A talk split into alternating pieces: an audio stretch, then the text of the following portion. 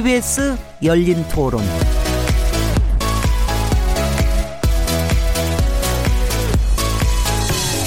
안녕하세요. 묻는다, 듣는다, 통한다. KBS 열린 토론 진행자 시민 김진혜입니다.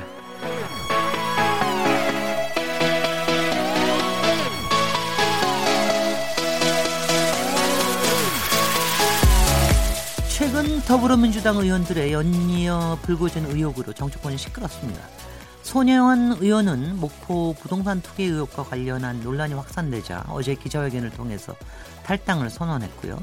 민주당 서영교 의원은 재판 청탁 의혹으로 당직과 상임위 간사직을 내려놓았습니다. 그러나 야당은 손혜원 의원의 의혹과 관련해서는 국정조사 의원직 사퇴까지 요구하고 나선 상황입니다. 또한 민주당이 서영고 의원의 징계에 선을 그은 부분에 대해서 언론은 손방망이 쳐버리다 제 식구 감싸기다라는 비판을 내놓고 있는데요. 오늘 월요일 정체 재구성을 통해 자세한 얘기 나눠보도록 하겠습니다. 1월 21일 KBS 열린 토론 지금 시작합니다.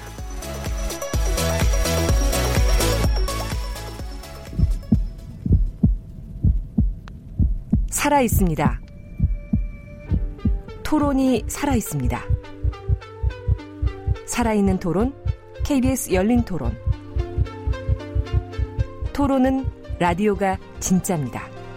진짜 토론, KBS 열린 토론.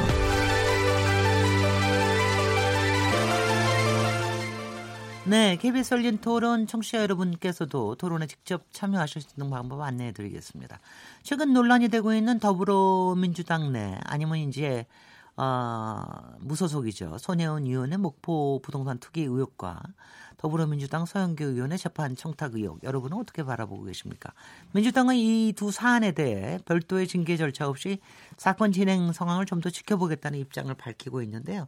이 같은 민주당의 조치들을 어떻게 생각하시는지도 문자로 보내주십시오. 샤프 9730번으로 참여하실 수 있고요. 단문은 50원, 장무, 장문은 100원의 정보 이용료가 붙습니다. 그리고 KBS 모바일 콩 트위터 계정 KBS 오픈을 통하시면 무료로 참여하실 수 있습니다. KBS 열린 토론 월요일 코너 정치의 재구성은 영상으로도 생중계되고 있는 거 잘 아시죠? KBS 모바일 어플리케이션인 마이K에 접속하시거나 유튜브, 페이스북에 들어가셔서 KBS 열린 토론을 검색하시면 저희가 토론하는 모습을 바로 보실 수 있습니다. 어, KBS 열린 토론은 매일 새벽 1시에 재방송되고요. 어, 여러 팟캐스트를 통해서 당연히 언제든지 들으실 수 있습니다. 청취자 여러분의 열띤 참여를 기대합니다. 자, 그럼 오늘 정치의 재구성과 함께 하실 패널 네 분 소개해 드리겠습니다.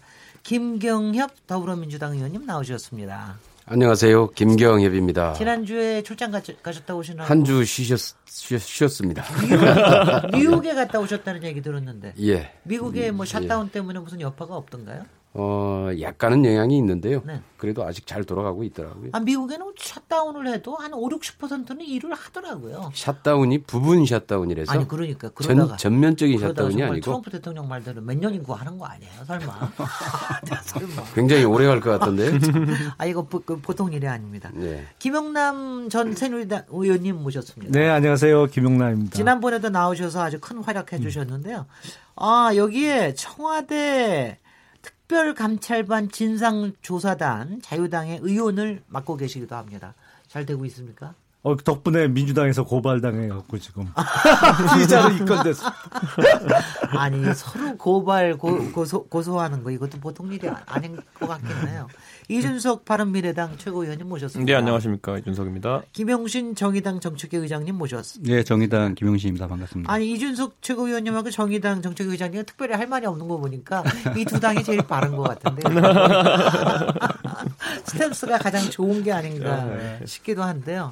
어, 지난주 수요일부터 문제가 불거져가지고 굉장히 뭐 내내 시끄러웠고요. 지금도 시끄럽습니다. 그러다 어저, 어저께 어, 더불어민주당 손혜원 의원이 탈당, 뭐 본인 말씀으로는 당적을 내려놓는다 이런 말을 해서 그래서 일단은 이제 무소속이 됐습니다. 아, 이게 이제 목포의 부동산 투기 의혹이라는 거로 처음에 시작을 했는데 그 다음에는 이제 이 그 국회의원으로서의 이익 충돌 뭐 이런 부분까지도 논란이 그 계속 굉장히 확산이 되고 있습니다.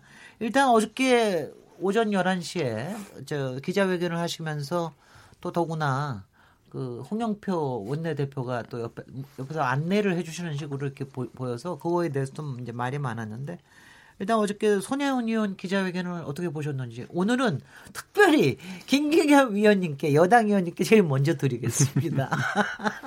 제일 먼저 드릴게요. 오늘 네. 아무래도 1대 3으로 해야 될 것 같은데. 그래서 오늘 특별히 예, 먼저 드립니다. 예, 저한테 먼저 주시면 다음번에 또 이렇게 계속 저기 이 답변 할 수 있는 기회는 주시는 거죠? 아, 뭘, 모르겠습니다. 차라리 먼저 지르시고 어떻게, 잊으시는 게 나을 것 같은데요. 어떻게 하시는지 보고요. 네, 어저께 기자회견까지 상황을 네, 일주일 동안 좀 비어 있었더니 정말 음. 사고가 참 많이 났습니다. 네. 어, 늦게 좀 도착해가지고 이래저래 쭉 좀 두루두루 좀 파악을 좀 했는데요. 어, 파악을 해봤더니 역시 좀 보도된 내용의 사실이 아닌 게 많고요. 그 다음에 어, 아마 그것 때문에 아마 어제 그 손혜원의 기자회견도 어, 모든 걸 내려놓고 탈당, 당적도 내려놓고 해당 상임위원도 사퇴하고 그다음에 투기로 밝혀지면 의원직도 사퇴하겠다. 계급장 떼고 진실을 밝혀보겠다라고 하는 아주 자신감이 있어 보이는 자세로 보입니다. 네, 그렇게 그렇게 보셨어요. 예. 그 저기 홍영표 원내대표가 그 같이 서준 거는 그거는 좀 이례적인 음, 당에서는 말렸죠. 네. 에, 지금 내용상으로 봤을 때 이걸 부동산 투기로 보기는 어렵다라는 음. 판단인 것이고요. 그래서 굳이 지금 뭐 탈당할 필요가 있겠냐? 네. 어, 당내에 당적을 가지고 있으면서도 충분히 해명이 가능할 것으로 본다 이랬는데 아무래도 아마 이제 그 당적을 가지고 하면은 본인이 아마 이제 본격적으로 좀 대응하는데 당이 오히려 좀 부담이 될 수 있다라고 판단하신 것 같아요. 네. 예. 그러니까 쉽게 얘기하면은 어 오보, 어 허위 보도, 명예훼손 이런 건에 대해서 고소고발 제대로 한번 하고 검찰 조사 한번 제대로 받고 싶은데 네. 에, 이렇게 하게 되면은 아마 이렇게 좀 어, 민주당이 좀 너무 심하게 하는 거 아니냐. 그러니까 당에 대한 좀 부담이 올 것 같다는 여당 거죠. 포지션을 네. 묻기위해서 제가 두 가지만 더 여쭐게요. 네. 그 손혜원 의원이 그 SBS 최초 보도를 한 SBS에 대해서 고발을 하겠다. 어, 뭐 이런 부분에 대해서 어떻게 생각하십니까? 여론 여론에 대해서 말하자면 대 어, 초기의 보도가 지나치게 사실을 왜곡하고 있습니다. 그것도 음. 아주 악의적으로 왜곡했다고 저희도 판단하고 있어요. 네. 이따가 이제 제가 그 하나씩 하나씩 다 밝혀 드리겠는데 에, 실질적으로 사실이 아닌 것을 정말 투기로 몰아가기 위해서 몇 가지의 사실들을 조작해서 악의적으로 보도한 면이 있다. 그래서 그 부분에 대해서는 법적인 책임을 분명하게 져야 될 것 같다 이렇게 판단하고 있습니다. 네네. 그래서 그 아직은 뭐 고발장이 안 들어왔다 그러는데 그뭐 하긴 할 모양이죠. 하겠지요. 네. 네. 또, 또 하나 질문은 그 박지원 의원에 대해서 박지원 의원이 처음에는 상당히 투기가 아니다라고 하다가 하루 만에 의견을 바꿔서 그런지 박지원 의원에 대해서 어, 상당히 좀 뭐 세게 비판을 하고 그러시던데 이거에 대해서 어떻게 생각하십니까? 입장이 바뀐 이유는 저도 잘 모르겠습니다. 네. 그 처음에는 아마 투기가 아니다라는 입장에서 나중에 뭐 이런 투기꾼이 있나 뭐 이제 이렇게 아마 바뀐 것 같은데 일단 바뀐 이유는 정확히 잘 모르겠고요. 네. 그다음에 그 부분에 대해서는 뭐 우선 뭐저 제가 당사자가 아니기 때문에 에, 명확히 어떤 게 맞는 건지 어, 어, 그리고 어떤 음. 입장에서 그렇게 바뀌었는지 네. 이런 부분들은 뭐 판단하기가 쉽지는 않을 것 같아요. 보는 입장에서는 흥미진진합니다. 열받는데. 네. 네. 네. 한쪽에서 열 아니요. 제가 제가 이 질문의 마지막 부분에 대해서 굉장히 흥미진진하게 음. 보고 있습니다. 이준석 의원님께 먼저 드리겠습니다. 저는요. 그 사실 손혜원 의원이 지금 대처하는 방식이 과연 통할까라는 생각을 하긴 하는 게 우선 박지원 의원과의 정치적 대립 관계를 만들겠다라고 하는 것은 저는 이해가 안 가는 게 사건의 본질을 벗어나서 있는 정치적 투쟁으로 몰고 가겠다는 것이거든요. 저는 이게 이해가지 않고 아까 허위 사실이나 이런 것들에 대해서 법적 대응하겠다 그랬는데 예를 들어 여기 있는 사람 중에 언론 취재 안 당해본 사람 누가 있겠습니까? 그런데 언론이 어지간해서 없는 말을 지어 쓰진 않습니다. 예를 들어 지금 뭐 허위 사실이라고 하는 것들이 땅값이 3, 4배 올랐다. 그랬더니만은 아니다. 30% 올랐다. 뭐 이런 식으로 반박하는 것인데 사실 그것이 큰 의미가 있겠느냐. 결국 파고 파고 하면은 취재원으로 목포에 있는 어느 복덕방 아저씨가 나올 텐데 그 사람을 그럼 고발하겠다는 것이냐. 지금 전선에 지금 누구와 맞대응하고 있는지를 손혜원님 약간 착각하고 있는 것 같고 네. 그렇다면 본인은 처음에 그러면은 처음 보도했던 방송사와 태영건설과의 관계에 대해 가지고 이런 이야기가 나왔을 때 그럼 그것은 진실이었는가? 저는 이것에 대해 가지고 지금은 또 이제 중흥건설이라는 다른 건설로 이름 바꿔가지고 의혹 제기하고 있고 저는 이런 상황 속에서 물론 이제 하다 보면 본인도 억울한 부분이 있겠지만은 법적 강경 대응하겠다.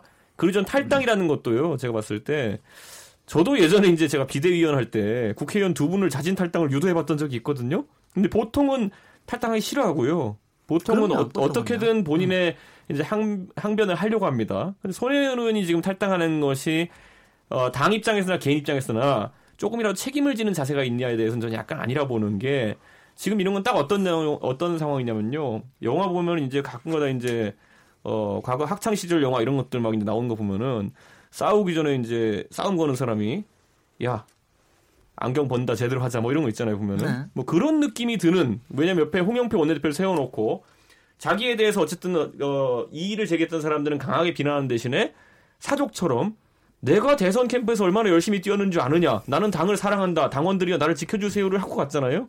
그러니까 이게 어떻게 책임지는 형식의 어쨌든 탈당이냐. 저는 어쨌든 제대로 싸우려고 국민과 싸우려고 아까 말했듯이 목포의 부동산 아저씨랑도 싸우고요. 여러 이제 다양한 취재원들과 싸우기 위한 그런 전투를 시작했다 이렇게 봅니다. 조금 아까 말씀하시는 중에 대형 건설, 중흥 건설 얘기는 뭡니까? 제가 그 부분은 제가 정확히 파악을 못해서 조금 지금 그러니까 한데. 결국에는 손혜원 의원이 본인을 선에 위치해 놓고 네. 상대하는 악을 상정할 때그 네. 그 목포의 이제 구도심이라든지 아니면 이제 지켜야 될 어떤 적산가옥이나 이런 것들을 재개발을 통해 가지고 파괴하려고 하는 무리들로 이제 상정한 세력이 건설 토건 세력이고 그와 이제 사실 박지원 의원과의 커넥션을 캐겠다는 것이 박지원 의원이 끌어들여온 이제 본질인데. 아, 그러니까 그 옆에 재개발 고, 고층 아파트 짓겠다는데 조선 내화라는 이제 공장을 아, 이제 헐곡을 하겠다는 있는. 것 이런 것들. 아, 근데 거기에 저기 중흥건설 중흥건설이 껴 있다는 건데 지금 네. 온라인상에는 일파만파로 그게 SBS와 관계가 있는 태형건설이라고 이제 퍼져나가고 있거든요. 그러니까 음. 저는 이런 것들이 사실 그 조선 내화라는 이 공장이 있었던 곳도 사실 지금 문제가 되는 지역과는 거리가 있는 지역입니다. 일정 아니 그 얘기는 들었어요. 조선 네. 내화를 문화재로 등록하게 하는 데에 상당한 역할을 근데 그 건과 이 건은 별 건인데 글쎄요. 그것을 끌어들여 가지고 이제 하려고 한다는 것 자체가 저는 확전을 하자는 의도는 분명히 보입니다. 근데 저는 네. 아까 말씀드렸듯이 뭐 확전을 하는 건 좋은데 손혜원 의원이 의도한 대로 이게 확정이 될지는 잘 모르겠습니다. 예, 여기서 저기 네. 더 차분하신 김용신 정책위 의장님이 네, 네, 말씀해 주십시오. 일단 어제 기자회견을 저도 이제 좀 지켜보면서 그 조금 본인이 어, 좀 이렇게 과잉되었다라고 하는 부분에 대해서 억울함이 있을 수는 있겠지만 자신이 잘못한 거는 저는 인정을 하고 그 다음에 이제 어, 규명하고자 하는 건 뭐다 이렇게 하지 못한 점에 대해서는 좀 저는 좀 문제가 있었다고는 봅니다. 그러니까 네. 어 지금 이제 손혜원 의원은 투기냐 아니냐 이제 이 부분이나 직권 남용을 했냐 안 했냐 이 부분에 대한 이제 진상을 규명하겠다 억울하다 이런 얘기를 하실 수는 있다고 생각을 해요. 근데 그 전에 먼저 했어야 될 것은 국회의원으로서 부여되어 있는 막중한 이 그 권한이 있는 거지 않습니까? 그 막중한 권한이 있는 국회의원이 이른바 공사를 구분하지 못하고 어쨌든 국회의원에게 부여된 어, 이해 충돌을 방지해야 될 의무를 다하지 못한 거에 대한 과오는 저는 인정했어야 된다고 생각합니다. 네. 그게 핵심이었다고 보고 그 부분을 어, 본인이 명확하지 하지 않고 여전히 이제 공방 의제로만 계속 나간 건 좀 문제가 있어 보인다는 것이고요. 네. 그 이유는 아, 이게 투기냐 아니냐 그리고 그다음에 이제 권한을 남용했냐 안 했냐 문화재로 지정하는 과정에서 그리고 미공개 정보를 이용해서 예를 들면 차명 거래를 통해서 경제적 이득을 어, 얻고자 했냐 안 했냐라고 하는 부분들은 현재 공방이 있는 주제라고 생각하고요. 네. 이미 어, 시민사회단체나 이런 데서도 지금 검찰에 고발을 해둔 상태이기 때문에 뭐 부패방지법의 측면이라든가 어, 직권남용 측면이라든가 아, 공무집행 방해 등에 대한 부분들은 그 수사가 이루어지겠죠. 그리고 본인 스스로도 허위 사실과 관련해서 이제 언론사에 대해서도 고소를 하겠다라고 하는 것이기 때문에 검찰 수사로 갈 것이라고 봅니다. 다만 어 일반적으로 봤을 때는 투기로서는 어설프면은 보여요. 네. 그러니까 예를 들면 어 이른바 재단을 통해서 부동산을 취득하는 과정이라든가 아, 이런 부분에서 어, 이른바 과연 이게 전통적 의미 투기 방식이냐라고 하는 것에서 어설픔도 보이고 과연 이제 이거를 투기로 볼 거냐라고 하는 건 논란이 있지만 무엇보다 좀 분명한 것은 지금 국회의원이 특히나 문화재청을 소관 상임위로 하고 있는 문광희 간사위원이세요. 네. 그렇다고 한다면 문화 정책에 대해서 예산 편성에서 막강한 영향력을 행사할 수 있는 분이라고 한다면 음. 그것만 했어야지. 본인이 갑자기 선수로 뛰어서 부동산을 매입해가지고 이 사적 영역, 민간 영역까지 이른바 그런 문화적인 부분에 일 주체로 직접 참여한 부분은 이거는 명확히 공사 구분을 못한 문제이기 때문에 네. 이 부분에 대한 문제에 대한 본인의 좀 분명한 입장 표명이 있었어야 되고 이 잘못에 대해서 인정하고 그다음에 진실 공방에 대한 문제는 밝히겠다 이렇게 가는 게 맞았다고 봅니다. 네, 네. 예. 지금 여기서 조금 더 기다리십시오. 지금 메모 조금 더 하시고요, 의원님. 네, 네. 네, 김영남 의원님. 새누리당. 아, 죄송합니다. 순서대로. 보면 제가 네. 이 중에 제일 차분한 사람이라 절 마지막에 시켜주신 거죠. 아니, 제일, 제일 마지막에 흥분하시고 김경현 의원이 받으시라고. 어제 네. 손혜원 의원의 기자회견을 네. 보면서 이 소속 정당을 떠나서 국민의 한 사람으로서 모욕감 내지는 모멸감을 느꼈습니다. 이게 마치 내가 파트로 뭐 콩이 아닌 파트로 매주를 쓴다 그러면 그걸 믿어야지 어디다 대고 말대꾸야 그러면서 부잣집 마남님한테 싸대기를 심하게 얻어맞은 그 집 머슴이 되는 기분이에요. 자, 이거 사안을 보면 처음엔 아홉 군데라고 했는데 이게 뭐 점점 불어나더니 지금 뭐 스물아홉 군데라는 보도도 있었습니다. 뭐 30여 곳 정도 되는 것 같아요. 30여 곳에 부동산을 사놓고 거기 예산이 1,100억이 쏟아지게 됐습니다. 그 중에 예산과 관련해서 그 목표에다가 예산을 좀 더 넣으라, 더 넣으라고 요구하는 어, 예산 소위의 속기록도 있어요. 손혜원 의원이 요, 목표에 더 넣어라 예산 네. 이렇게 요구하는 속기록도 있어요. 근데 이게 손혜원 의원이 이게 투기가 자기가 아니라고 주장하는데 왜 자꾸 투기 의혹을 제기하냐? 그러면서 뭐 언론사를 고소하고 하겠다는 거예요. 제가 이 사건 처음에 보면서 보도를 보면서 드는 생각이 제가 그 지역구가 수원 팔달구입니다. 거기가 예. 이제 원도심 지역이 꽤 많아요. 그렇죠. 그래서 도심 재생 사업을 좀 구상해 보면서 처음에 이 사례 연구를 한 게 전주 한옥마을이었습니다. 그래서 거기 저뭐 출장도 가고 거기 그 일을 추진했던 어전 현직 전주시장님도 만나 뵙고 좀 연구를 했었는데 이게 전, 전주 한옥마을하고 진행이 비슷하게 된 거로 제가 생각이 들었어요. 근데 제가 사례 연구를 하는 보니까 전주 한옥마을이 원래 전주시에서 제일 낙후됐고 땅값도 싸던 동네인데 그게 한옥마을이 1년에 천만 명 이상 찾게 되면서 땅값이 위치에 따라서는 100배 이상 오른 지역이 실제로 합니다. 있습니다. 네.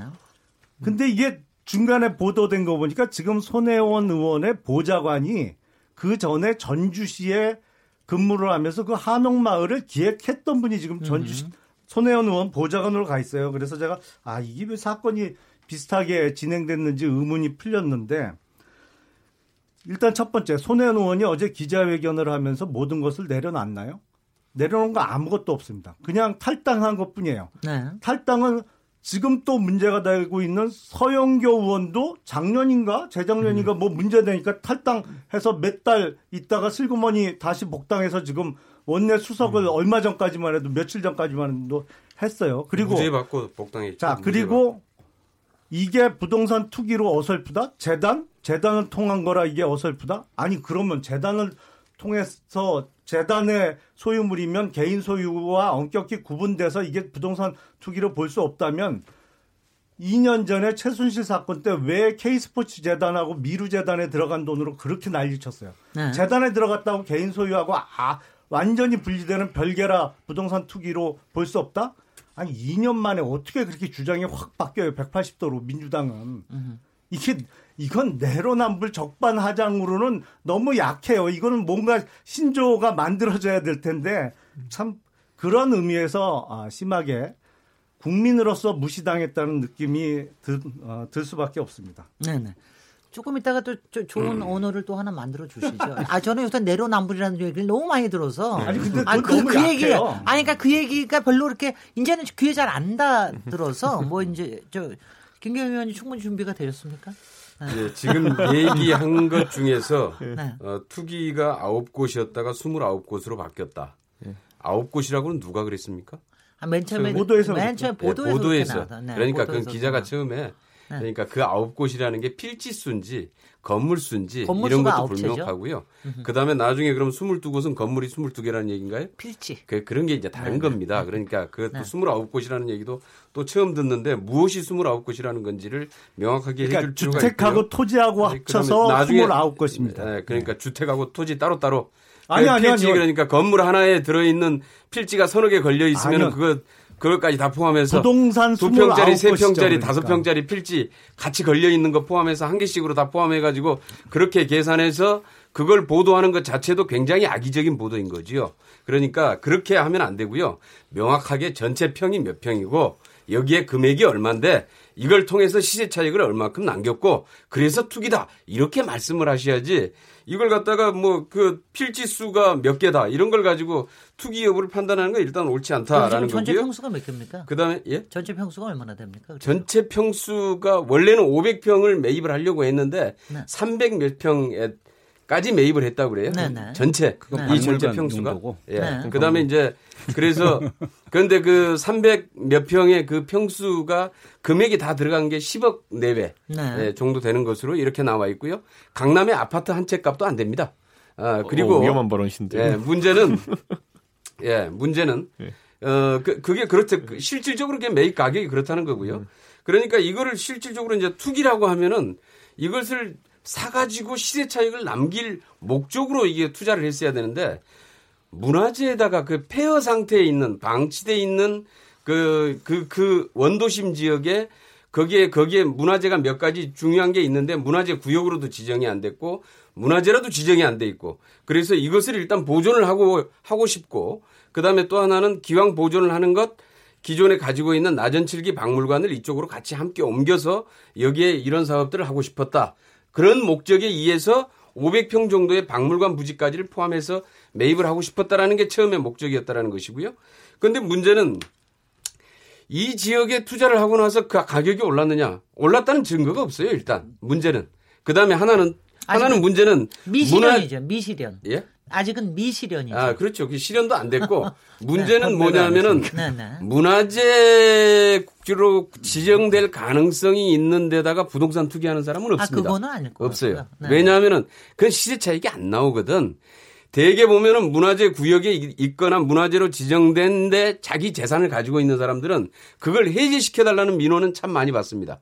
그런데 이걸 그 거기에 부동산을 가지고 있는 사람이 그거 그거 갖다가 저기 그 지정해 달라고 하는 요구는 없어요. 왜냐하면은 네. 문화재로 지정되거나 문화재 구역으로 지정되게 되면은 일단 사유재산권의 행사가 극도로 제한되기 때문에 알겠습니다. 증축, 개축, 재개발, 재건축 이런 게 다 안 됩니다. 네. 그렇기 때문에 실질적으로 부동산 가치는 오르지 않습니다. 알겠습니다. 그래서 일단 투기할 투기할 목적으로 이건 보기가 쉽지 않다는 거고요. 그다음에 네. 또 하나는 지금 저, 저 자유한국당 의원님께서 얘기하신 미르재단, K스포츠 재단하고는 천지 차이죠. 이 얘기는 무슨 얘기냐면은 자유한국당이 빨간 옷을 좋아하기 때문에 이게 자유한국당이 같은 빨간 옷은 입으면 다 홍위병이다 이런 거하고 똑같은 주장입니다. 이것은 본질이 다른 겁니다. 본질이. 네. 그러니까 K재단이나 이, 이, 이, 미르재단. 이 미르재단은 이 기업체들의 돈을 뜯어다가 여기다가 돈을 갖다 만든 거고요. 재단의 네. 명의로.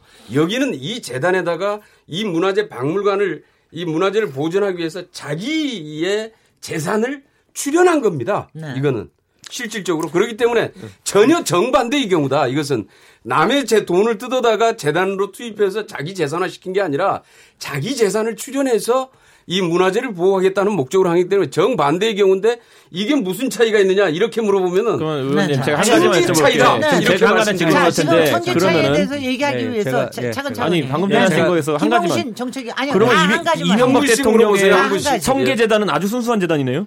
그러니까 잠시만요. 다한 가지. 예, 예. 지금 이제 제가 김원신 정책위 의장님. 아까 이제 일반적인 어법의 투기와 다른 측면이 있다라고 말씀드린 건 있어요. 그러니까 뭐냐면 아까 이제 그 제가 재단을 통해서 이제 정확히는 작년 3월이죠.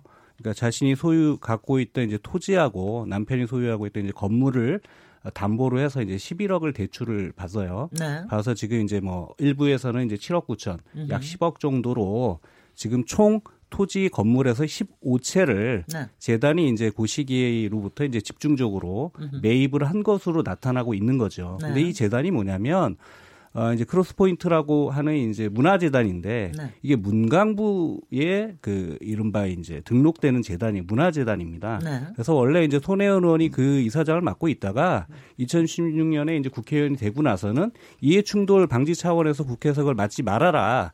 라고 해서 남편이 이제 이사장을 맡게 되는 거거든요. 네. 그러니까 제가 이제 문제를 삼는 것은 이게 전통적인 투기업법과 다른 측면이 있다라고 해서 이거는 이제 진실 공방이 있으니까 이건 따져볼 문제라고 생각하는데 네. 문제는 지금 본인이 문광이 간사세요. 그 문광이의 그 이른바 재단이 등록되어 있고 그 재단을 통해서 그 목포 지역에 어 지금 이제 근대 문화 공간으로 지정되는 문화재 등록을 본인이 또 요청도 해요.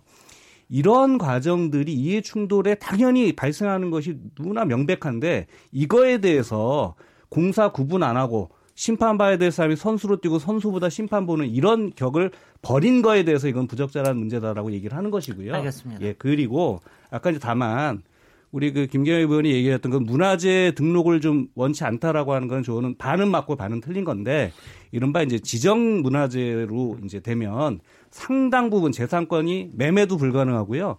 어, 이른바 얘기했던 네네 불가능하지만 지금 이 지역은 이른바 이제 그 면단위 선단위 이제 문화 공간으로 지정되어 있는 것이고 그다음에 등록 문화재도 이제 그 지역은 15개인데 지금 이제 손 의원과 관련된 사람이 보유하고 있는 건 이제 하나고요. 그래서 그 부분에 대해서는 매매도 가능하고 그 다음에 이제 등록 문화재로 등록이 되면 어, 리모델링 비용 지원도 나오기 때문에 네네. 얘기하셨던 뭐 재산권 침해 부분과는 좀 논점이 다른 알겠습니다. 문제가 있다라는 점을 그러니까 자, 여기서 제가 조금만 설명해 드리면 어, 제가 아까 왜 김영남 의원님이 여기에 1,100억이 들어간 거에 대해서 굉장히 좀 안 좋다는 식으로 얘기를 하셔서 제가 이 문화 이 아, 기획에다 1,100억을 투자한 건가요? 제가 제가 얘기를 제가 얘기 좀 할게요. 아, 제가 저도 도시 재생에 대해서 굉장히 관심이 평소에 전문가라기보다는 저도 굉장히 저 지원하는 입장에서 이 목포 지역의 이 지금 도시 재생과 여기에 어 전체적으로 문화지구로 지정이 된 거에 대해서 여기에 전체적으로 천백억이 들어가는 거니까는요. 그거를 취소하라고 그러시지는 좀안 해주셨으면 좋겠다. 왜냐하면 그렇지 않으면은 정말 여기가 힘이 들기 때문에 저는 왜냐면 20년 전부터 이게 눈여겨 봤던 데기 때문에. 근데 하나 요거는 좀 설명드려야 될 것 같아요. 그 다음에 또 하나가 이제 제가 아까 미시리언 이익이라고 얘가 얘기를 했는데 앞으로도 이익이 올라갈 가능성은 굉장히 있는 겁니다. 지금은 어, 투기라고 볼 수 보기에는 좀 어설플지는 모르지만 가령 정부에서 리모델링 비용을 지원을 받는다. 그러면 그것도 지원받는 거고요. 그다음에 아까도 전주에서 한 100배 올라갔다고 그랬는데 네. 만약 이거를 박물관이 아니라 아니면 박물관에도 부속으로 뭐 상업시설 같은 거할수 있겠죠. 그렇게 해가지고 굉장히 여기가 가치가 올라갔다. 그럼 전체적으로 부동산 가치가 굉장히 올라갈 수 있는데 이제 저는 그거는 거의 한 10년은 지나봐야 아는, 아는 거죠. 솔직히는 이런 거 하면은 처음에 잘 모르거든요. 몇 년 지나봐야 알거든요. 그러니까 아직 분명히 미시전 그게 아니, 아니 제가 예. 얘기하는 건 저, 제가 예. 투기라고 예. 안 했습니다. 그러니까 아니, 제가 아니. 얘기하는 거는 미시전된 투자고 그게 남들이 봤을 때는 이게 상당히 근데 통상적인 의미의 투기는 아니지만 어, 상당한 이 투자가 투자와 그다음에 정부의 지원을 받을 수 있는 가능성은 있다라는 얘기는 이제 해드리는 드리는 겁니다. 그거는 인정하시죠? 그것은 네. 앞으로 어떻게 될지 아니, 아니, 제가 하는 게 앞으로 그다음에, 되는 겁니다. 예, 그거는 네네. 미래에 어. 오를 가능성이 있다. 그거는 오를지 안 떨어질지 그거는 두고 봐야 되는 문제입니다. 그래서요. 문제는 그 하나가 그 측면이 있고요. 네. 또 하나는 만약에 거기서 오르더라도 그것은 어, 재단법인 명의로 구입된 게 있기 때문에 사실은 공익법인의 재산이 되는 거지 손해의원의 개인 재산이 되는 건 아니라는 것이고요. 근데 그 예. 공익법인도 예. 그걸 팔 수는 있습니다. 그 그렇, 그렇다고 해서 개인이 못 가져갑니다. 아, 그거는 아, 물론이죠. 공익법인이 네. 자산을 매각하게 되면 그건 국가 소유로 들어갑니다. 예. 아유, 무슨 말씀이세요? 그건 안 그렇고요. 그, 그렇지 자, 않습니다. 재단도 해산, 해산할 때만. 재단이 그렇죠. 그러니까 정확하게 해산할 때만. 예, 해산할 때 사업을 종료하고 이제 재단 안 하겠다고 해산하게 되면 아니, 제 얘기 좀 들어보세요. 그러니까. 아니 지금 네. 발언의 거의 70%를 점유하고 계세요. 발언 시간에. 아니, 지금 왜냐하면 오늘은 제가 얘기를 많이 할 수밖에 없습니다. 그러니까 지금 예. 3대 1로 해야 되니까 예. 좀 이해를 해 주세요. 네, 네. 예. 예. 예. 그다음에 두 번째는 아까 이제 1,100억 원의 예산이 들어갔다 그런데 이 문화재 구역에 들어간 건지 제가 뭐 알기로는 이 구역에는 구역입니다. 이 구역에 들어간 건 한 푼도 없다. 그다음에 여기에서 그 뭐 조카가 구입했다는 곳에 리모델링 비용도 처음에는 보도가 되기에는 이거 갖다 공공 예산을 지원받아서 리모델링 했다 이렇게 보도가 됐는데 알고 봤더니 개인 돈으로 이것은 리모델링 한 음. 것이다 이런 게 네. 이미 다 밝혀졌고요. 네. 그래서 이런 것들 하나씩 하나씩 한번 fact check를 해보자는 얘기입니다. 예. 네. 제가 fact일 수밖에 없는 손혜원 의원이 직접 했던 발언을 제가 이렇게 읽어드릴게요. 목포시가 조금만 노력하면 2017년 9월 9일입니다. 한참 이 일이 불거지기 전에 2000 몇 년? 17년 9월 9일 본인이 매입하면 서 이런 말을 합니다. 목포시가 조금만 노력하면은 도시재생 예산이 나온다고 말씀드렸지요. 도시재생의 가장 중요한 화두는 역사성입니다. 자부담 20, 30%에 12바다 고치고 2층이나 집 일부를 살면서 게스트하우스로 내놓으면 당장 수익이 생깁니다. 네. 그러니까 이것이 네, 본인이 애초에 말한 그 자부담 20, 20 30%에 12 지원받아 가지고 게스트하우스 하면 된다는 그 주장이었고요. 그 부분, 네, 그거는 정확히 맞는 게요. 보통 이제 이, 런 거요. 그러니까 애초에 제가 말하는 거는 집을 말하는, 저 사놓으면은 보통 리모델링 하는데 돈이 더 들어가고. 그러니까요. 그러니까 제 생각에는 이 지원을 받지 않겠 구역으로 아, 그러니까 지원을 받지 않겠다는 자. 취지는 아니었고 둘째로 아까 공익재단의 성격에 관련해 가지고 저는 아직도 민주당에서 이야기하는 거 기억한 게 아까 김경희 의원님께서 선이냐 아니면 선이가 아니냐를 구분하는 기준으로 기업의 돈을 뜯었냐 자기 돈을 넣었냐의 구분을 두셨는데요. 자기 돈을 기부한 거죠. 자기 돈을 기부한 대표적인 사례가 MB입니다. 그런데 왜 민주당 네, 같은 경우에는 그 MB가 그걸 기부해서 청계대장 만들었다고 MB가 욕먹는 건 아니잖아요. 아이고 민주당이 얼마나 비판했습니까? 실질적인 소유를 한다고 그것에 대해 가지고. 그런데 이제 문제는 그것을 네. 가지고 네. 왜 자꾸 저기 그 세금 그러니까 제가 말... 수단으로 사용을 하느냐 그 문제 가능하죠. 그러니까 제가 말한 거는 방금 김기현 의원님이 자기 네. 돈을 넣으면 절대 그러니까 선인 그 것 같은 문제하고는 그렇게 해서 아니요 아니요 지금 전혀 다른 문제 김기현 의원님이 자기 돈을 넣었는데 어쨌든 선인이 아닐 수 없다고 얘기하셨잖아요. 아니 그것도 MB도 역시 청계재단에다 자기 돈을 넣은 것은 잘한 거죠. 네. 그건 사회적으로 그런데 빼먹을 방도가 있다 하셨잖아요. 지금 문제는 아까는 빼먹을 방도가 없다는 취지로 얘기하셨잖아요. 제가 그 얘기가 아니라 네. 청계 재단을 이용해서 네. 저 이쪽에 뭐 건물 건물에 자기 건물에 뭐 세금 탈루를 하는 방식으로 썼다라는 것이 문제가 됐던 아, 것이지. 지금 자, 그럼 똑같이 제가 전선을 넓히지 마셔. 똑같이 지적할게요. 그럼 손혜원 의원은 그걸 그렇다고 해서 그렇게 똑같이 제가 이렇게 지적할게요. 손혜원 이미 보도나온 사원이지만은 손혜원 의원은 재단을 만 크로스포인트 재단을 만들고 2014년에 출연 재산으로 3천만 원을 넣습니다. 네. 그 이후로 단 한 푼도 출연하지 않다가 이 부동산 매입을 앞두고 11억 원을 부동산 저당 잡혀서 개인 재산 저당 잡혀 가지고 대출 받은 다음에 그 돈을 중에 7억을 재단에 집어넣습니다. 네네. 그래서 부동산을 삽니다. 아까 아니, 말한 MB가 재단 돈으로 부동산 거랑 뭐가 차이가 있습니까? 네. 자, 자 여기 저, 저 그러니까 이렇게 하면 어떨까요? 전혀 지금 아니야. 얘기를 전혀 다른 걸로 보고 하고 있는 건데요. 제가 제가 잠깐만 그거하고는 상관이 없습니다. 네. 김경엽 왜냐하면은 김경엽 예. 의원이 이거는 이렇게 하시면 어떨까요?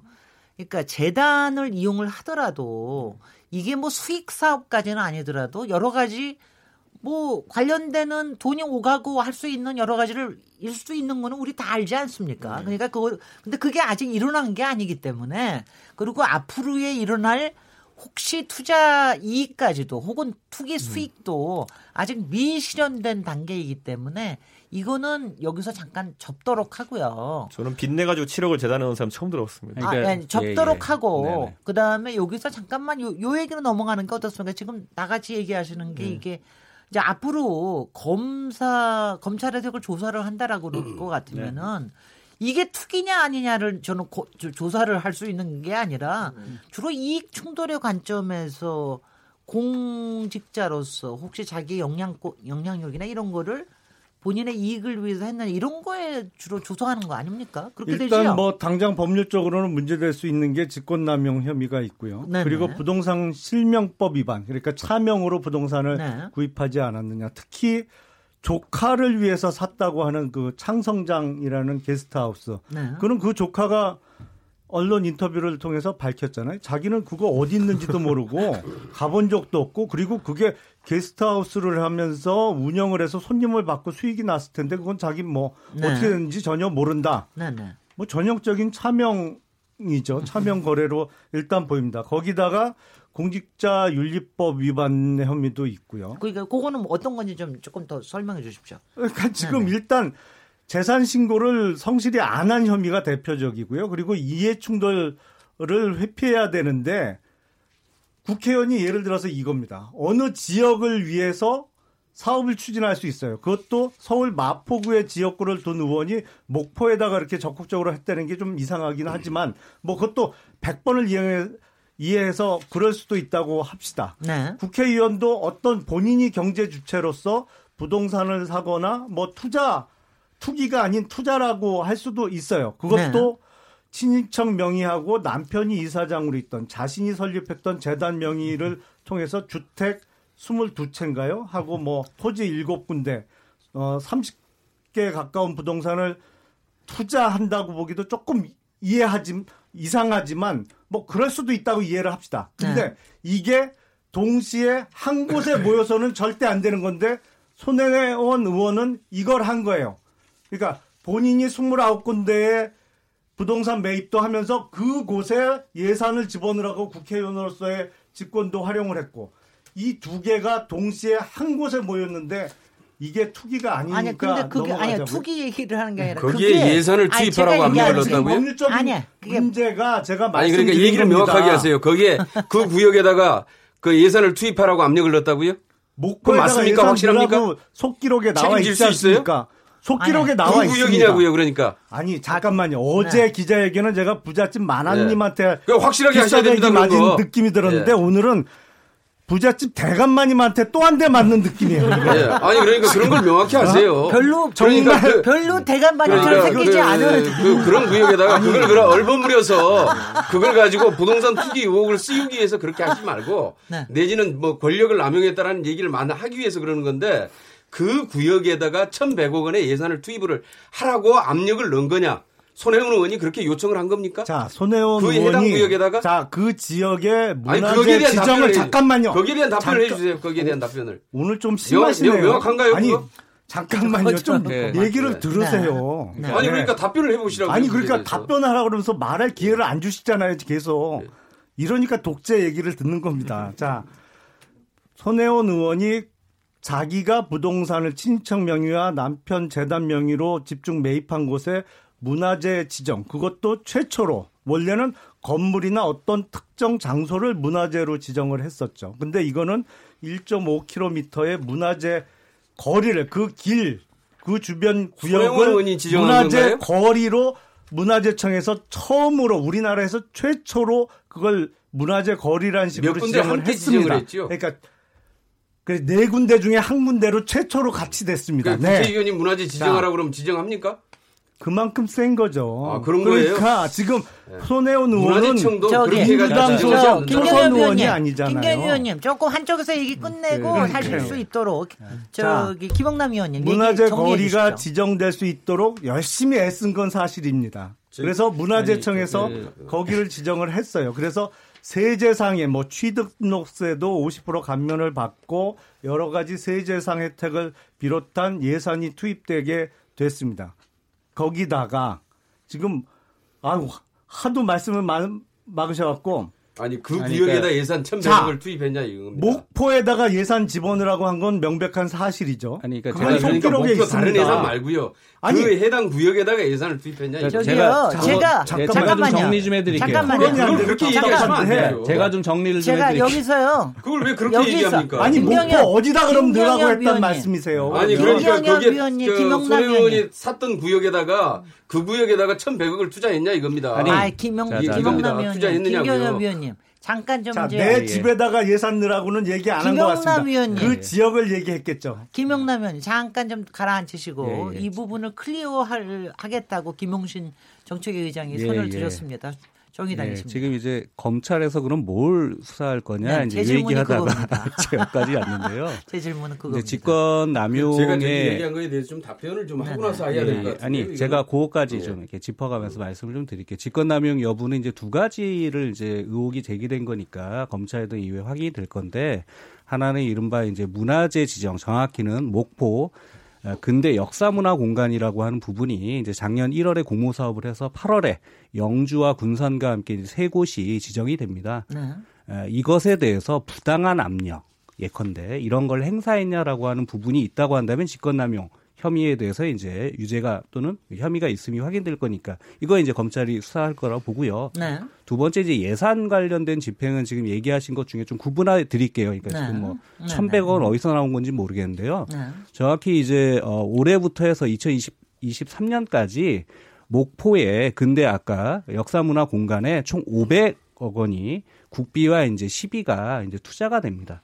아, 그런데 올해 이제 128억이 목포에 이제 할당이 되어서 이제 집행이 되는 것이고요. 네. 또 하나 이제 그것과 관련해서 이제 문화 자원화 사업으로 해가지고 2017년 12월에 결정해가지고 이제 이게 뭐 쪽지 예산이네 뭐니 했는데 이제 결국 민평당 의원들이 하셨다라고 얘기 지금 하고 있는 부분이 국비 30억하고 이제 12, 30억 해서 올해 이제 13억 이제 투여되는 거 요겁니다 지금. 네. 근데 이러한 예산의 편성 과정에 이제 손혜원 의원이 영향력을 행사해서 예컨대 음. 가지 않아야 될 예산이 편성된 거냐라고 네. 하는 부분이 있다고 한다면 직권남용 문제가 이제 확인될 것이니까 네. 네. 그거는 그렇게 확인하면 될 문제다라고 예, 예. 이제 얘기가 돼야 될 것이고요. 네.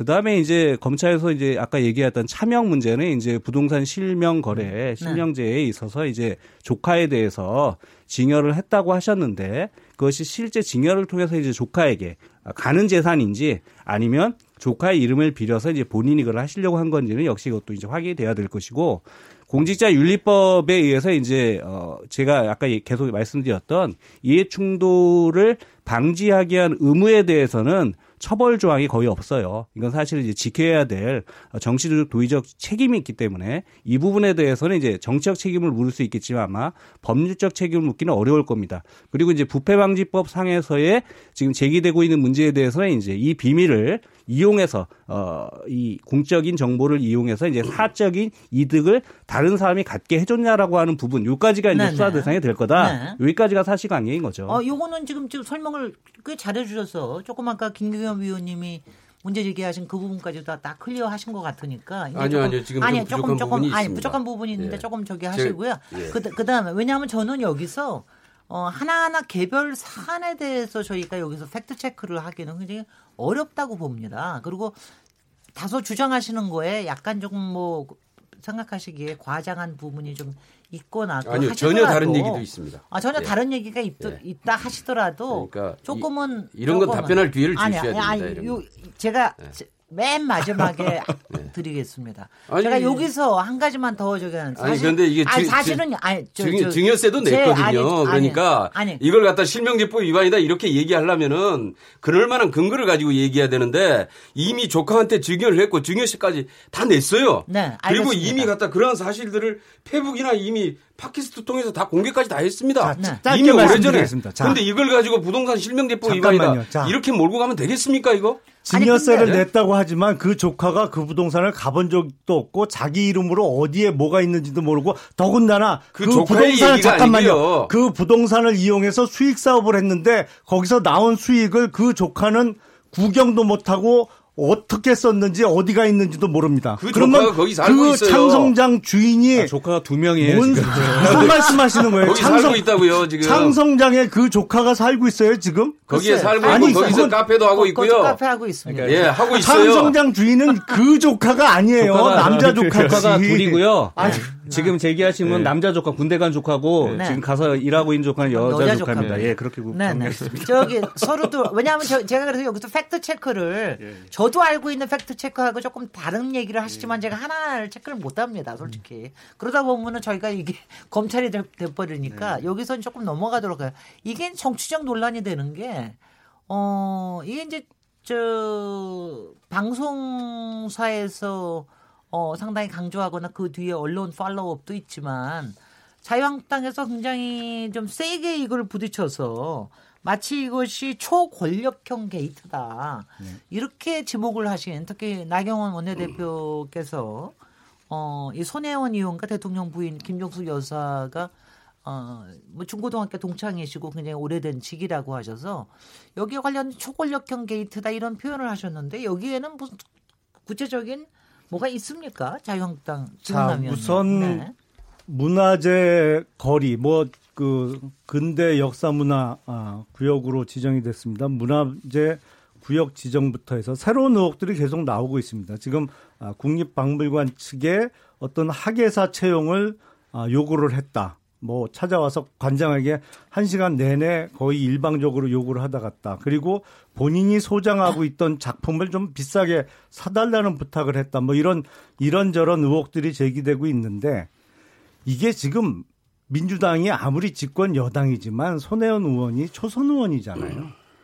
이게 초선 의원이 할 수 있는 일이 아니거든요. 사실은 이게 한다고 잘 되지도 않을 뿐만 아니라 이거 너무 용감무쌍한 거죠. 이게 초선 의원이. 아니 뭐 초선 같지 않은 초선이나 중진 같은 초선이라는 얘기는 많이 아 초선 같지 않은 초선인 건 맞죠. 네. 어제 중진 아니 같은 쉽게 말씀드려서 어제 기자회견은 사고 치고 당에 부담 주기 싫어서 탈당하는 기자회견이잖아요. 거기에 집권 여당의 원내대표가 소위 병풍을 치러 나왔어요. 뒤에 이, 이게 어느 초선 의원이 이런 대접을 받을 네. 수가 있습니까? 이거는 알겠습니다. 사실은 영부인의 친구가 아니고서는 불가능했던 일이죠. 아니 그래서 홍영표 원내대표도 약간 깨림칙했던지 기록을 위해서 나와달라고 했다라고 얘기했잖아요, 보면은. 본인이 네. 나가고 싶지 않았다는 거잖아요, 지금 보면은. 네. 그러니까 저는 그런 부분이 이제 확실히 인상적이고, 저는 아까 말했던 것 중에 특히 지금 이제 의혹이 일파만파로 번지는 것, 번지는 것 중에 국립중앙박물관 가가지고 채용에 대해 가지고 한 시간 동안 고성을 질렀다라는 것이 이제 복수의 기사를 통해 보도되고 있고, 복수의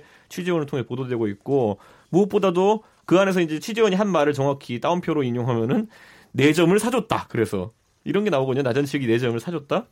그런데 이건 이런 것들은요 제가 봤을 때 굉장히 위험한 것입니다. 거기 뭐라 나오냐면은 나전칠기에 대해서 이야기했지만 우리가 생각하는 나전칠기의 문화적 가치에 대한 기준과 다르기 때문에 뭐 이런 말이 나와요 보면은. 아니 그런데요 저기 죄송스럽습니다만 지금 말씀한 지적하시는 거는 네. 사실은 아까 얘기하신 네.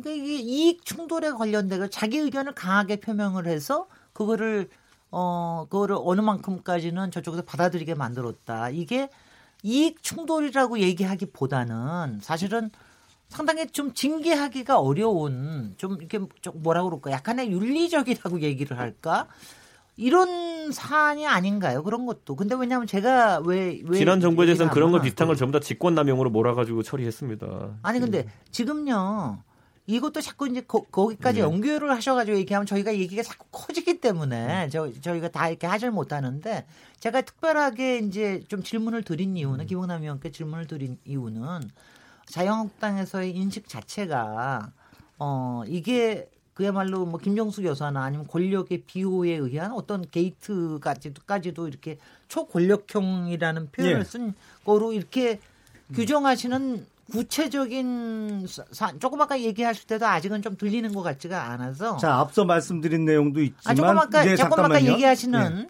아 저기 이준석 최고위원님이 얘기하시는 그런 사안은요. 제 표현에 의하면 제가 저 손혜원이 그랬다는 게 아닙니다. 좀 의수되는 국회의원이 그러는 거 많이 봤습니다. 저. 음. 글쎄요, 저는 꽤 많이 봤습니다. 저는 뭐 어떤 근거로 네, 그런 네. 말씀하시는지 아니, 뭐, 모르겠는데. 아니, 아니, 아니, 뭐, 그러니까 그, 말하자면 자기의 의견을 굉장히 강한 어조로 표현하시는 분들이 꽤 있으셔서. 아니, 뭐, 대놓고 네. 내 물건 비싸게 국가 예산으로 사내라, 사달라고 요구하는 국회의원이 또 있나요? 저는 네. 그런 얘기 못 들어봤습니다. 그리고 어젠가요? 오늘, 오늘 그 보도가 됐습니다만 김정숙 여사의 명의로 되어 있던 집을 구입한 사람이 손혜원 의원의 보좌관으로 있던 분이죠. 지금은 정확하게 문재인 얘기하면 문재인 대통령의 보좌관이 그러니까 보좌관을 주고 받으셨죠 두 네, 분이. 네. 이제 어, 문재인 대통령께서 국회의원을 그만두시면서 데리고 있던 보좌관을 손혜원 의원이 또 자기 보좌관으로 채용을 하고 지금은 또 그 보좌관이 청와대 행정관으로 들어가 있으면서 김정숙 여사 명의의 그 주택을 어, 구입을 했습니다. 그 많이 보던 장면이잖아요. 이게 그런 걸 우리가 흔히 경제 공동체, 공동 지갑 이렇게 얘기 많이 안 했나요? 그 보좌관이 물건도 네, 아니고요. 그건 주고 주고받을 수 있는 사안도 아니고요. 네. 그다음에 어, 자기가 모시던 국회의원이 그만뒀을 때 다른 자리를 또 다른 의원실을 찾는 것도 그것도 보좌관 보좌관이 자기의 그렇게 공교롭게 근데 손혜원 의원이 그걸 가지고 그걸 가지고 보, 보좌관이 그러면 예전에 지금 있는 보좌관 쓰고 있는 분들 과거에 어디에 있었는지 그분과 어떻게 연계되어 있는지 다 파악해 볼까요? 그러면은 그런 식의 파악이 어디가 있습니까? 정말 초현실적 상상력입니다. 그러니까 자유한국당 보고 자유상상당이라고 그러고 자유공상당이라고 그러고 아. 자유왜곡당이라고 그러는 거예요. 그다음에 무슨 학교 동창이기 때문에 책임을 져야 된다고 또 뭐 그런 얘기들 하는데요. 그 자유한국당은 그 학교 동창들하고 굉장히 알겠습니다. 이제 주로 쫙 이렇게 좀 예전에도 보니까 그 노무현 대통령 그 퇴임 후에 비리 조사할 때도 그 부산상고 동창들 갖다 그 사업사 사업체 다 조사했다고 그러더라고요. 그다음에 저번에도 한번 그 김태우 사건 때도 건설업자가 조국 수석하고 고등학교 동창이라고 책임지라고 그러는데 자유한국당은 학교 동창들끼리 모여가지고 부동산 투기도 하고 인사청탁도 하고 그러고 그럴지 몰라도 그 학교 동창이라는 이유로 이렇게 비약시키는 건 그건 무리입니다. 자, 김정숙 여사의 그런 건 말이 안 되고요. 의원은 맞지 않습니까? 그다음에 그런 그런 얘기는 말이 안 되고 그다음에 우선 갔다가 뭐 저기에서 아까도 이렇게 얘기했지만은 오히려 차라리 그런 게 그 나경원 의원처럼 예전에 그 신당동에 17억짜리 건물 사서 그다음에 저 30억에 팔아서 13억 차익 남기고 이런 게 부동산 투기라 그러는 거지요. 자, 그리고 여기, 뭐 이런 뭐 차익 남길 예, 저기도 예. 아니고요. 그다음에 충분히 얘기하셨다고. 예. 그다음에 또 하나 또 하나 있습니다. 한 가지만 딱 한 가지만 더 합니다. 네. 네. 또 하나 있습니다. 지금 이제 이해 충돌 문제 나왔는데요. 예. 이게 과연 이해 충돌에 해당되는지도 봐야 됩니다. 이게 어떤 어떤 경우냐 하면은 이 문화체육위원으로 있으면서 문화재 보존 운동을 해왔고 특히 전통문화 관련해서 보존 운동을 계속해서 해왔고 문화재 보호를 요청을 해왔는데 이러한 것들이 제대로 문화재청에서 관리가 안 되고 지정이 안 되니까 결국은 내 돈이라도 이걸 사서 재개발로 넘어가는 것을 막아야 되겠다라는 이런 차원에서 실질적으로 이러한 그 매입을 하게 됐던 이런 취지라고 본인도 이렇게 설명을 하고 있고요. 예, 예. 과연 이것을 이해 충돌로 볼 수 있느냐 이 문제도 좀 다른 문제고요. 그다음에 또 하나는 지금 아까 뭐 저기 그 부정 저 채용 의혹이라고 또 이것도 얘기하는데 이거 이렇게 얘기하면 안 됩니다. 이건 예, 정확히 알겠습니다. 정확히 판단하고 해야 됩니다. 왜냐하면은 거기에 국립 그 박물관에 내부에 낮은 칠기 보존 처리 전문가가 없어서 이게 이 보존이 제대로 안 되고 있으니까 이것에 전문가의 좀 도움을 받아봐라. 이렇게 해서 얘기했다고 그러는데 이걸 갖다 채용해달라고 그랬다? 그 사람은 거기에 다른 박물관에 채용해 있었던 사람입니다. 실업자도 아니고 네. 전혀 다른 사람이에요. 이걸 갖다가 뭐 채용 청탁을 했다 또 이런 식으로 또 몰고 가고 있는데요. 정말 이렇게 하면 안 됩니다. 이것은 고성을 고성을 당사자의 왜 전직을 그, 알선합니까? 그 당사자의 인격에 해당되는 문제고요. 명예에 해당되는 문제고 굉장히 조심해서 해야 됩니다. 알겠습니다. 이런 것들은 명확히 파악하고 얘기를 하셔야죠. 예, 예. 예. 예. 김경현 위원님 이제 찬스 다 쓰셨고요. 마지막으로 딱 저기 네. 40초 정도씩만 마무리 네. 발언만 할, 할 아, 예, 시간 예. 드리겠습니다. 김영신 정책 위. 그 초권력 비리냐, 저는 좀 이거는 자유한국당이 좀 오바다라고 생각하고요. 어떤 손혜원 의원의 부적절한 행위가 있으면 그 부적절한 행위에 초점을 맞추시는 게 좋고요. 어, 그동안 문어, 뭐, 모든 사건에 대해서 이제 권력형 게이트라고 하는 이름을 좀 남발해왔던 측면이 있기 때문에 이번에도 좀 그렇게 오버한 면이 있다고 생각하고요. 뭐, 학예사 채용 관련된 부분도 본인의 그 지인의 딸이라고 한다면 저는 그것도 역시 이해충돌에 해당된다고 생각합니다. 물론 네. 이거를 국정감사에서 처음 얘기했고 이걸 공공연히 얘기했기 때문에 부정청탁에 해당되지 않을 수는 있지만 네. 이 부분도 이해충돌 측면으로 봐야 되고요.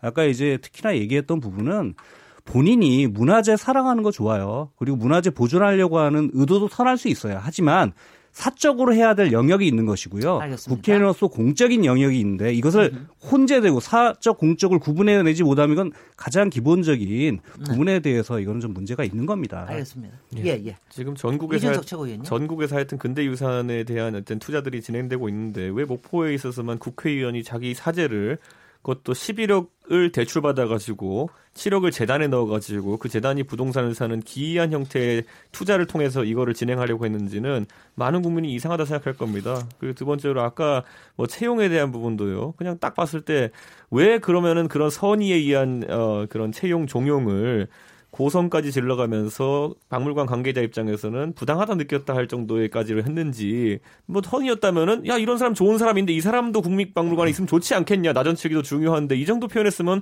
아무도 뭐라 안 하고 박물관에서도 아 죄송합니다 의원님. 이번에 네. 저희가 티오가 없어가지고 뭐 그냥 이렇게 하고 끝났을 텐데 왜 이것이 언론에 제보가 들어가서 부당하다 느꼈다는 얘기가 나올 정도까지 됐느냐에 대해 가지고는 그건 많은 국민들이 척하면 척입니다. 그런데 그걸 지금 갖다가 뭐 할 수 있지 않느냐 이렇게 하는 거는 앞으로 비슷한 사건에 대해 가지고 민주당이 말할 수 있는 입지 자체가 굉장히 축소될 것이다. 왜냐하면 지금은 전부 다 모든 게 선의를 갖고 있으면 되는 거 아니냐라는 취지로 가고 있는데 그렇게 어렵게 해명이 된 이유가 뭐냐면은 선의를 갖고 있는데 그 사람 미숙해서 그렇다. 이렇게 말을 가져가는 게 그냥 거꾸로 해석하면 편한데 원래 그분이 자신의 사익을 취할 의도가 좀 있었기 때문에 이랬다 하면 참 해명하기 편한데 선이라는 걸 절대 가정을 놓고 거기서 모든 걸 해석하려다 보니까 국민들이 생각하기에 좀 이상한데라는 생각이 드는 겁니다. 알겠습니다. 네네. 김원남 의원님. 그렇게 떳떳했으면 처음부터 자기가 목포의 그곳에 몇 군데나 부동산을 취득했는지 밝혔어야 됩니다. 이게 언론 보도를 통해서 지금 아홉 군데, 뭐, 열 군데, 스무 군데, 스물아홉 군데 계속 늘어나고 있고,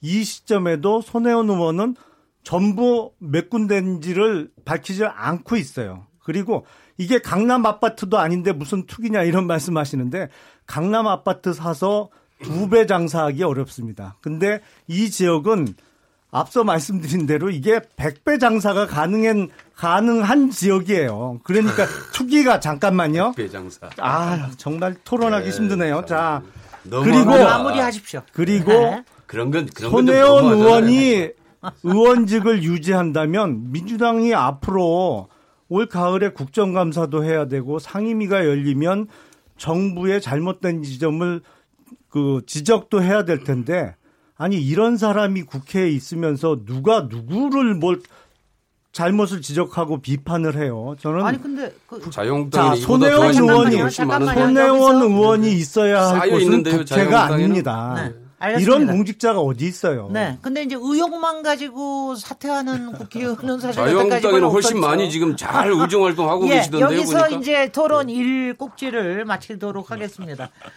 지금까지 어, 손혜원 의원에 관련된 여러 가지 이슈들에 대해서 어, 솔직히 문자가 너무 많이 와서. 아니, 많이 오게 생겼어요, 보니까. 토론이 아닙니다. 뭐, 저도 어, 예, 사회 예. 못한다고 굉장히 지금 비판받고 있습니다. 잠시 쉬었다가 다음 이건 한 사람에 대한 매도입니다, 매도. 하겠습니다. 예. 아, 국민들이 판단, 들, 들으시면서 판단하십니다. 아니, 그리고 사실 가지고 얘기를 해야죠. 예. 그러니까. 지금 여러분께서는 KBS 열린 토론 시민 김진애와 함께하고 계십니다.